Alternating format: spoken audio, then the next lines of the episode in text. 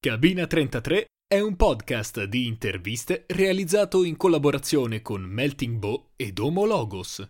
Il progetto è sostenuto da Peace First, organizzazione per il cambiamento e la trasformazione sociale. Buon ascolto!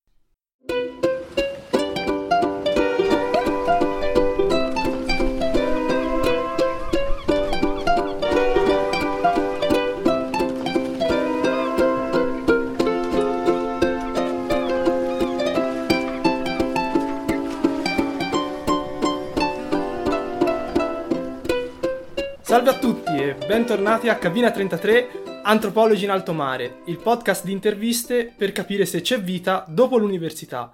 Oggi siamo qui con Veronica Parato. Ciao Veronica. Ciao a tutti. Allora, per chi non la conoscesse, Veronica è laureata in antropologia culturale ed etnologia e adesso fa l'educatrice a Ravenna, giusto? Esatto. Allora, Veronica, qual è la nostra rotta di oggi? Dove ci porti? Vi porto, vi porto qui a Ravenna, eh, appunto, iniziamo, forse anticipo qualcosa, però iniziamo da Bologna e appunto arriviamo, arriviamo qui a Ravenna. Ok, quindi iniziamo da Bologna e poi arriveremo a Ravenna. Allora, lascio il timone nelle tue mani e ti chiedo perché siamo partiti proprio da Bologna. Partiamo da Bologna perché partiamo appunto, immagino, da, dal mio percorso universitario, arriviamo a, appunto al dopo università, c'è vita dopo l'università, premetterei, qui non state sentendo la voce di un fantasma, eh, c'è vita dopo l'università, sono finita a fare l'educatrice e per venire l'educatrice, l'animatrice, quindi lavoro con i bambini delle, delle elementari. E per vedere come ci arriviamo dobbiamo partire appunto da, dall'università percorso inaspettato, cioè un anno e mezzo fa, quando mi sono laureata, forse anche di più, non ricordo. E non avrei mai pensato di fare, di fare l'educatrice, però è successo eh, perché le cose, le cose accadono in modo anche fortuito e ho iniziato, possiamo dire che se vogliamo proprio iniziare dall'inizio, diciamo che ho iniziato antropologia per, per passione. Mettiamo ah. subito la parola sul tavolo. Ecco. perché guardando alcuni documentari vedevo che gli esperti che parlavano mm-hmm. avevano in sovraimpressione sul antropologo. petto antropologo. Ma, di, cos'è? ma cos'è questo antropo interessante? Quello che dicevano mi interessava molto e avevo 16-17 anni, ah, forse anche, anche, di meno. e quando è stato il momento di scegliere l'università per intuizione ho detto questa cosa mi appassiona, la vado a fare. E infatti è interessante perché poi il tuo percorso è stato molto particolare ed è approdato, scusami, ad una ricerca estremamente ibrida, che è uno dei pilastri di Cabina 33. Perché okay. tu di, cioè, di cosa ti sei occupata in tesi? Mi sono occupata in particolare di una la ricerca, il campo è stato una ludoteca eh, a Bologna. Eh, si, chiama, si chiamava Circolo Evolution, adesso ah. si chiama Barba Nera, appena okay. cambiato nome, ed è una ludoteca di gioco da tavolo moderno. E okay. in particolare quindi mi ho incontrato questi giocatori da tavolo moderno e questo tipo di gioco in particolare. In generale mi sono occupata un pochino di teoria del gioco, quindi in inglese è più facile, cioè il game era il gioco da tavolo moderno. Ok. Però era un pretesto per parlare di play in generale. Eh, ok, in inglese rende meglio, ho capito. Quindi ho capito. in italiano non c'è la differenza. Sì. E come è nata questa tua ricerca di tesi? Cioè, perché hai scelto di fare ricerca? Come, come ci sei arrivata? Eh, anche lì c'è questo tema ricorrente alla fine eh, anche lì per intuizione, nel senso che la tesi è il, il proseguo di un, di un, esercizio, di, un esercizio di, di, ricerca che facemmo durante l'anno, eh, appunto per metodologie della ricerca etnografica, quindi doveva essere semplicemente un pretesto. Poi l'argomento, l'argomento mi appassionò, mi interessò, ci incappai appunto per caso, io frequentavo questa ludoteca per, per gusto mio. Ok più o meno, più, più, per gusto dei miei amici che ah, gusto okay. mio perché appunto io giochi da tavolo non, me ne piacciono alcuni ma non li apprezzo in generale. Questo è interessante, poi ci, poi ci torniamo secondo Ok. Me. Sappi che... Va bene, sì sì sì. E quindi sono incappata frequentando questo posto in, eh, in questi due termini, in particolare questi German e questi American, che sono due modi per eh, categorizzare, per trovare del, un ordine nel grande marasma, nel grande mucchio dei giochi da tavolo, sono i due poli eh, che ordinano un po' il, questo mondo. Quindi praticamente ci sono, in questa ludoteca tu hai trovato questi due poli sì. contrapposizioni fra questi giochi da tavolo, in questi giochi da tavolo che creano un po' queste tipologie. Adesso sì. ci arriviamo, ma prima pensavi che io me ne fossi dimenticato, ma ti voglio fare la domanda, perché okay. In questo podcast abbiamo spaziato veramente, abbiamo affrontato di tutto, ma non abbiamo mai affrontato il gioco. Mm. E allora ti chiedo, che cos'è un gioco? È la domanda che non va fatta, ma io te la faccio. Che cos'è un gioco? Il gioco è quello che non si può dire. È proprio quello il problema. Cioè, eh, intanto in antropologia uh, in antropologia è, è, un argomento che non, uh, non, viene trattato particolarmente. E forse un po' per la nostra storia culturale, per cui non, non si ritiene sia una cosa importante, non sia una cosa rilevante. È una cosa da bambini, no? Una cosa che è aff- attiene al mondo del, del bambino. Sì. A un certo punto, per diventare grande, devi smettere di Smetto. giocare. Quindi piuttosto diventa rito, piuttosto diventa magia, piuttosto diventa religione ma il gioco smette di essere. E invece il gioco, appunto, inteso come play, è, è veramente qualsiasi cosa potenzialmente, cioè in qualche modo, e questo ha un, un, legame anche con l'antropologia, in qualche modo il gioco è qualcosa, è una prospettiva che prende la distanza da, dal reale. Se il reale è il contingente, quello che è, è vero, però appunto diceva, diceva un nostro professore, finzioni dannatamente reali, non so se te lo ricordi, eh, è una cosa che mi ha sempre sì. molto colpito, nel senso che appunto quello che noi crediamo reale è, è fittizio già di per sé, eh, se, si, se, parliamo di cultura, insomma, sono delle, delle, finzioni che sono utili per il nostro vivere quotidiano. Che funzionano bene, Che no? funzionano, noi... esatto, no? Pensiamo che siano naturali, no? Altra parola maledetta. Altra parola problematica, appunto nell'abitudine diventano talmente banali che sembrano naturali perché sì, perché Quindi, sono così.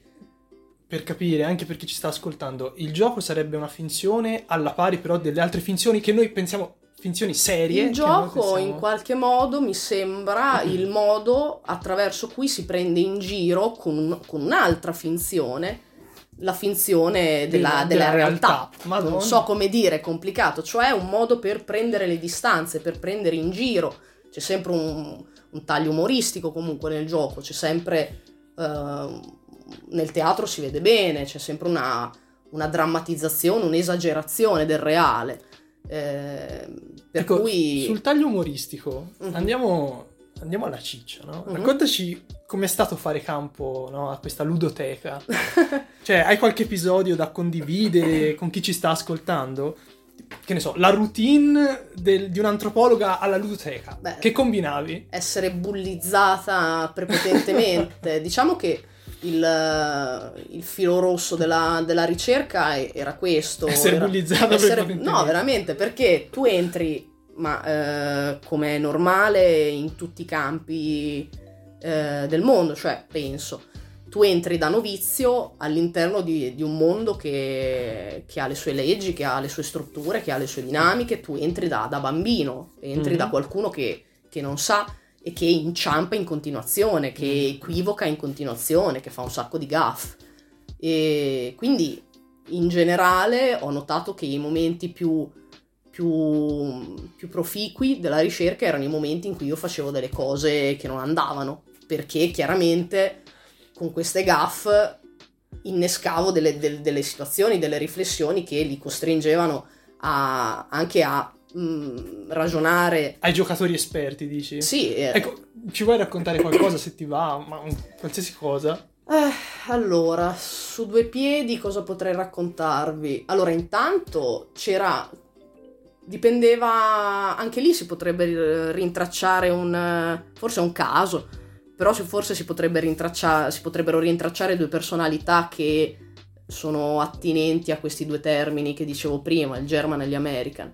C'era questo ragazzo che era appassionato di German che sono giochi un po' più strutturati gestionali eh, tendono a essere un po' più, più programmatici, più strategici, diciamo Ok, così. quindi i giochi German sono giochi da tavolo strate- più strategici, più programmati. Sì, sono I dei giochi American sono sempre giochi da tavolo, giusto sono sempre capirsi, giochi da ma tavolo, però sono più legati a una dimensione più tattica, cioè non sai, nei, nei, nei German quando ti siedi, tutto calcolo. se tu Ok. hai già giocato sai già come vai a finire, cioè ehm, capitavano appunto degli episodi, ecco questo è un Eh, episodio infatti, per esempio. Questo ragazzo che amava i German. Questo detto? ragazzo che amava i German, io una sera gioco con lui a questo gioco che si chiama Le Havre e lui si siede al tavolo e spiegandomi le regole conclude dicendo allora io durante questa serata farò questa e questa, questa e questa strategia che è basata sull'acquisto di queste ipoteche eccetera eccetera è un gioco in cui si simula a tutti gli effetti un commercio attraverso questo porto, il porto di Le Havre e lui mi spiega in che modo farà un gioco di pura speculazione, fra l'altro, eh, Mhm. finanziaria a tutti gli effetti. Mi spiega che farà questo e questo questo passaggio perché ci ha giocato un milione di volte e in quel modo vincerà.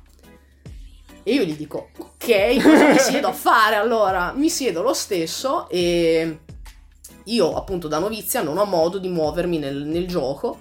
Eh, lui fa esattamente quello che deve fare non interagisce in nessun modo con me, Ah. sono giochi che permettono fondamentalmente di fare dei solitari al Ok. tavolo, ognuno per i fatti suoi. Lui segue il suo tragitto già scritto, già sperimentato, già battuto un milione di volte, mi asfalta, come è giusto che sia, come è Ok. degno che sia, e vedo che trae proprio soddisfazione da questa sua expertise, non so come dire. Rimane che appunto io potevo tranquillamente non esserci al tavolo.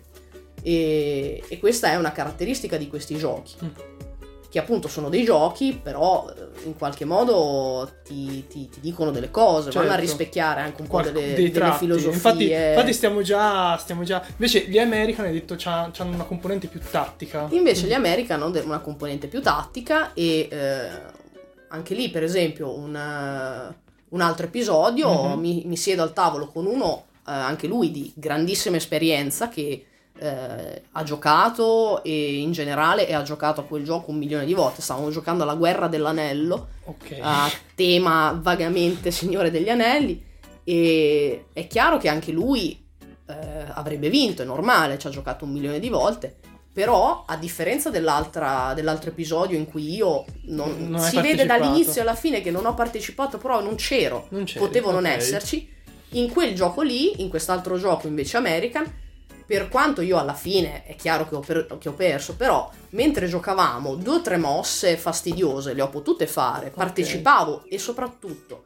il mio, il mio avversario si muoveva a- a- rispondeva. sul mio movimento, Ok. c'era un andirivieni fra noi due, c'era una, c'era una, una sinergia necessariamente. Poi è chiaro che uno con un'esperienza di un certo tipo comunque ti batte, però io c'ero. Quindi gli American hanno, hanno un giusto per capire, un elemento di aleatorietà, cioè, o solidarietà. Perché. Sì, sì, sì. pe- penso per esempio a un gioco come gli scacchi che hanno sia tattica che strategia, no? Mhm. Ehm, e invece un American c'ha un elemento anche di casualità, che so, tipo dei dadi per dire. Ora sto- Sì. io, io non sono un giocatore, sto, sto imparando Sì, con sì, te, è bellissimo sentire. Tra l'altro, anche tu, da, da quello che ho capito, non sei una giocatrice, cioè non eri una giocatrice. Mm, Non di quel tipo di giochi. E, Eh, e questo ha influito sulla tua ricerca. Ah certo, perché non... La grossa differenza è il tema della ricerca, appunto, uno la te- era la teoria dei giochi, Eh, l'altro tema di ricerca era la passione, appunto, la- l'esperienza dell'appassionarsi e dell'appassionamento, non so come definirlo. Ecco, perché percepisco che se giocare a questi giochi non ti è piaciuto moltissimo, forse sì, forse no, Mhm. però invece studiarli, studiare queste persone, fare la ricerca, Sì. insomma, ti è piaciuto molto. Ecco, quanto conta l'aspetto della passione per i giocatori e a questo punto ti chiedo anche per i ricercatori? Ah, è, è- è tutto, ma non credo solo per i giocatori, credo nella, nella vita, nel senso che eh, parto facendo questo esempio che mi è capitato molto di recente, che spiega appunto anche, anche la ricerca con questi giocatori, anche se i giochi non mi interessavano. Eh, ero a pranzo da, da questo, da questo signore.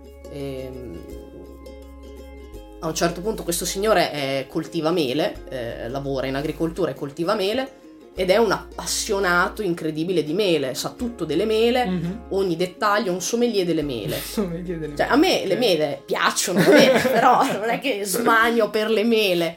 Ma io sarei stata lì dieci ore, adesso lo voglio richiamare perché voglio di nuovo parlare. della mela? Voglio sapere tutto delle mele. ma di nuovo, non perché mi interessa la mela in particolare, sia il mio, il mio frutto preferito, perché mi appassiona proprio questa. Eh, mi appassiona l'appassionarsi, eh, mi appassiona il fatto Bello. che la gente possa appassionarsi a forme incredibilmente distinte, cioè può essere la mela, può essere il gioco da tavolo, può essere la pallavolo, può essere eh, le trottole, può essere tutto, veramente di tutto e di più, però sono dei fenomeni che sono sempre sono sempre simili. Io, benché non capissi perché quel, quella particolare forma, il gioco da tavolo, attraesse questi giocatori, sapevo cosa stavano, mm, cosa stavano provando, quindi c'era un rapporto, eh, c'era uno spazio condiviso, chiamiamolo empatico in qualche modo, perché io a mia volta ero stato appassionato e sono appassionata di altre cose. Quindi io non capisco quella forma particolare di appassionamento, ma capisco l'esperienza, la, l'esperienza dell'appassionarsi e mi interessa quella cosa lì, è poi un innamoramento, un innamorarsi alla fine della fiera. Bellissimo. E quindi questo, eh, e poi quindi conseguentemente dal tema della passione, dell'appassionamento, si è passati al tema dell'apprendimento, perché mm-hmm. se tu non sei innamorato di, di, una materia, se non sei innamorato di, di un argomento, non ti interessa esplorarlo, non ti interessa andare a vedere la minuzia della, della, della, buccia della mela che ha questa consistenza, la succosità che ha questa... Sì, sì. Quanto è croccante rispetto a quell'altra e varietà. nel caso del gioco uguale, se non ti interessa quel gioco, come si chiama? Le Havre, il gioco German. Le Havre, esatto. Cioè se non... Se non non ti piace, come nel tuo caso, da quello che ho capito, non esatto. ti piaceva, però ti piaceva la passione che loro mettevano e volevi capire cosa, cosa, cosa c'era, cosa, cosa tirava, attirava così tanto. Sì. E infatti ti mm. voglio chiedere quali sono state le conclusioni della tua tesi? Ah, è complicato. eh, le conclusioni, allora, appunto, le conclusioni sono eh, più che conclusioni vere e proprie, diciamo che eh, ho notato e constatato appunto quella relazione del fra l'oggetto e, il, e, la persona come una relazione di somiglianza. Cioè una... Relazione di somiglianza? In che senso? Nel senso che in, intanto in qualche modo questo oggetto diventa un...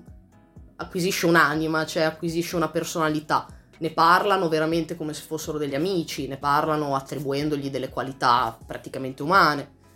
E veramente come nell'innamoramento fra umani, fra due ah, esseri okay. umani, per cui tu spesse volte ti innamori di qualcuno che comunque ha con cui senti una specie di somiglianza, cioè senti di occupare uno spazio sì, simile. Cioè, non, non, poi immagino sia molto soggettivo. Certo, questo sì. Certo. Però mh, nel mio caso, cioè in generale parlo, parto, parto da me, magari ti puoi sentire appunto corrispondere, direbbe Ingold. Sì esatto. eh, a un oggetto, a una passione e anche a una persona perché è vero che la senti simile ma non completamente simile. No, certo. Ti dice qualcosa. Esatto. No? Tu non, non, capisci che cosa e quindi esatto. ti vuoi avvicinare, ti vuoi... Esatto. Vuoi scoprire, vuoi capire. È proprio eh... la questione della scoperta. Eh, dei, de, una delle conclusioni è proprio questo, cioè mi avvicino a quel gioco e il tema ricorrente che io chiedevo sempre era perché, perché è il tuo gioco preferito, qual è il tuo gioco preferito e cosa ti rispondevano? E perché è il mio gioco preferito. E eh, mi rispondevano questo appunto perché mi assomiglia, perché okay. appunto mi chiama e io sono chiamato da questo Caspita. gioco in qualche modo e quindi sono obbligato a, a esplorare, a cercare, a vedere cosa c'è dentro. C'è un saggio bellissimo di, eh, di Baudelaire su, sul gioco, sulla, ah sul giocattolo più che sul gioco mm-hmm. e lui dice che il bambino del giocattolo vuole vedere cosa c'è dentro. Quindi materialmente lo, lo, lo spacca, esatto. Perché appunto prendendo la metafora alla lettera, materialmente lo spacca per vedere cosa c'è all'interno. Eh, se lo vuoi prendere metaforicamente, invece si può pensare proprio a un'esplorazione, a una curiosità perché qualcosa di dentro ti sta chiamando, in una caverna senti una voce all'interno che ti chiama il tuo nome, com'è possibile? E questo è, è, emerso dalle interviste con i giocatori della ludoteca? Sì. Questo è veramente molto molto interessante, anche perché eh, io stavo facendo una riflessione mentre parlavi, hai detto delle cose appunto che richiamano molto la visione appunto di Ingold, uh-huh. per cui l'oggetto che ti corrisponde, la, mh, sì. il fenomeno che studi che ti corrisponde, nel senso che parla sì. con te. Sì. A te ti interessa, loro si spostano e tu adatti, come stavi dicendo prima per l'American, tu adatti il tuo movimento a quello del, dell'oggetto d'amore, no? Sì. E hai detto due o tre cose che mi hanno un attimo fatto, mm-hmm. no? Mm-hmm. Aprire delle... Da un lato il fatto che eh, in un gioco tu non c'eri, no? Quello nel German, sì. tu, non, tu, praticamente non hai avuto possibilità di esistere, esatto. e nell'altro sì. e quindi sento anche che, tra virgolette, ti sei divertita di più in quello in cui hai avuto accesso all'esistenza, in un certo senso. Assolutamente. A prescindere dalla vittoria. Assolutamente. Ecco, si può dire che in un certo senso i giochi ci corrispondano sì. e che siano anche Ora te lo chiedo, te lo sto chiedendo proprio perché uno spazio in cui le regole della società, le etichette, no? mm-hmm. non, non, spariscono, ma si allentano e quindi mi danno la possibilità di spaziare, di sperimentare di qualcosa in un ambiente in un certo senso protetto da altre sì. regole. Mm-hmm. Ecco, a livello identitario so che la parola identità si dovrebbe più parlare di appartenenze, però a livello identitario, per capirsi, mi dà qualcosa, cioè io posso giocando, come, come cambio, come, cosa mi succede? Allora, c'era un, un ragazzo in particolare che mh, mm, era, era, molto più flessibile, lui passava, mentre alcuni giocavano solo American, alcuni giocavano solo German, okay. lui giocava un po' di tutto. Che poi immagino ci fosse anche un po' di diatriba. Assolutamente, eh. perciò venne fuori il discorso, perché loro utilizzano questi termini proprio per... Eh, che gioco è quello, un German? Eh, ok, allora non ci gioco. davvero capitava. Invece lui era molto più, più flessibile e mi diceva appunto tutto quello che io imparo all'interno del gioco, che è un luogo dove io posso sperimentare senza ripercussioni problematiche, perché se muoio non sto morendo davvero, perché se perdo non sto perdendo davvero. Poi tutto ciò che io però imparo in questa dimensione del fittizio, la porto nella dimensione del, del comunque fittizio, però di quello che convenzionalmente chiamiamo reale. E quindi a tutti gli effetti c'è una, ehm, c'è una promiscuità sì. fra, fra, le due dimensioni, è sempre un, un ricircolo, è, è, un, è, un, ciclo che entra ed esce da, da, da, questo mondo del gioco e che ti permette sì di, di sperimentare, dicevi bene, in un, luogo, in un luogo chiamiamolo protetto, delle cose che invece qui avrebbero delle ripercussioni anche problematiche. Ecco. Grazie mille. E avvicinandoci in chiusura, dove punti la tua prua? Quali sono i progetti per il futuro?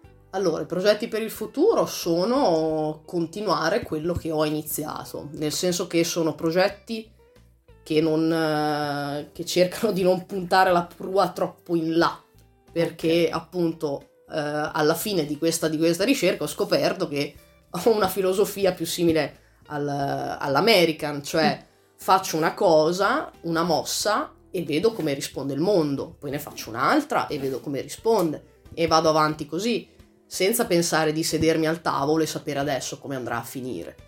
Eh, e quindi adesso, nell'immediatezza totale, è semplicemente eh, finire il lavoro che sto facendo, appunto adesso lavoro come educatrice, quindi i miei progetti a breve termine è terminare quest'anno scolastico con i miei bambini, i miei bambini, con i bambini della mia classe, con eh, quello che abbiamo iniziato, i giochi che abbiamo iniziato, le proposte che abbiamo iniziato con, con loro, quindi per ora si ragiona eh, entro giugno. E, e, poi anche qui stiamo cercando di aprire, di coltivare una ludoteca anche qui a ah. Ravenna con l'associazione con cui collaboro. Primissimi passi molto molto timidi perché insomma problematiche di varia natura, un po' lo spazio, sì, un po' di immagino, su, un po' di giù. solite cose quando si comincia con un progetto. Esatto, esatto, però appunto si gioca anche con queste sfide qua, con queste problematicità qua e si cerca di fare una ludoteca che non sia come quella di cui abbiamo parlato, è una ludoteca appunto che è rivolta principalmente ai bambini, bambini. in cui si fanno laboratori eh, di manualità creativa, di, di teatro, Bello. di su, di giù, a destra, a sinistra. Il mio, se invece vogliamo proprio fantasticare, potrebbe essere eh, una ludoteca rivolta invece a tutti, in cui il gioco non sia più inteso come qualcosa che è per i bambini, ma il gioco sia inteso appunto come la possibilità di sperimentare, fare cose che altrimenti non potresti fare e soprattutto il gioco come momento ed esperienza che ti aiuta a prendere le distanze dalla contingenza che spesso nel nostro caso è particolarmente eh, strutturata, sì, particolarmente rigida e molto pressante e soprattutto molto spesso più improntata a una filosofia german che a una filosofia americana, no? E quindi invece dare degli spazi, non dare perché io non do niente a nessuno, però nel senso eh, coltivare uno spazio in cui si possa eh, allontanarsi un po' da una iperstrutturazione della, della vita e sperimentare anche delle cose che altrimenti non ti permetteresti sì, eh... ci sta. Secondo me è un bellissimo progetto e magari sarebbe bello vedere poi come, come va. Chissà. Adesso, se tu potessi lasciare un messaggio in bottiglia ai nostri ascoltatori, cosa affideresti alle onde? Affiderei cosa? Eh, è interessante proprio l'idea di, di, di, affidare alle onde. Vedi, le onde sai dove, dove, dove, parte la bottiglia, ma non sai dove va a finire. Mm-hmm. Quindi è già interessante. E il messaggio è questo, è fondamentalmente questo, cioè improvvisare di più e eh, programmare di meno e in qualche modo ripensare, rivedere questa funzionalità, questo rivolgersi sempre allo scopo, eh, sempre a una finalità già prestabilita, come faceva questo, appunto, questo, questo ragazzo. ragazzo. che si siede al tavolo e sa già, e sa già come giocherà, sa già quali azioni farà e sa già, sa, eh, sa già come andrà a finire. Quindi improvvisate improvvisate con coscienza perché siete forti dei vostri strumenti e perché avete, avete, provato e riprovato e riprovato tante cose e ora siete capaci di muovervi. Eh, non che io sappia farlo, ma eh, diciamo fra German e American eh, di nuovo lascio nella bottiglia lascio un dado che Bello. non esiste nei German, ma esiste negli American e include l'idea del, dell'aleatorietà, anche della fortuna, quindi delle cose che accadono al di là del sta. tuo potere, del tuo dominio sulle cose. Bellissimo. Allora, Veronica, grazie mille di essere venuta e ovviamente grazie anche a tutto il gruppo di lavoro, Fabio e Benedetto che sono i tecnici, Carolina e Giulia per la redazione, poi naturalmente Pietro, la voce che avete sentito in apertura e che sentirete in chiusura di questa puntata, per non parlare poi delle nostre mitiche associazioni Homologos, Melting Bow e Peace First che ci supportano. E naturalmente grazie a voi che ci ascoltate, senza di voi tutto questo progetto non avrebbe senso di esistere, quindi fateci sapere che cosa ne pensate attraverso le nostre pagine social e io vi do appuntamento al prossimo episodio che sarà l'ultimo, quindi poi pausa, quindi mi raccomando non ve lo perdete e ci vediamo con l'ultimo episodio. Ciao! Ciao!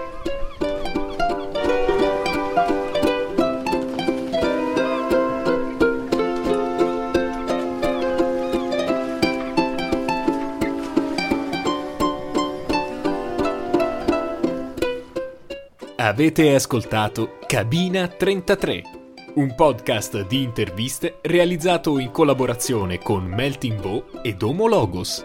Il progetto è sostenuto da Peace First, organizzazione per il cambiamento e la trasformazione sociale.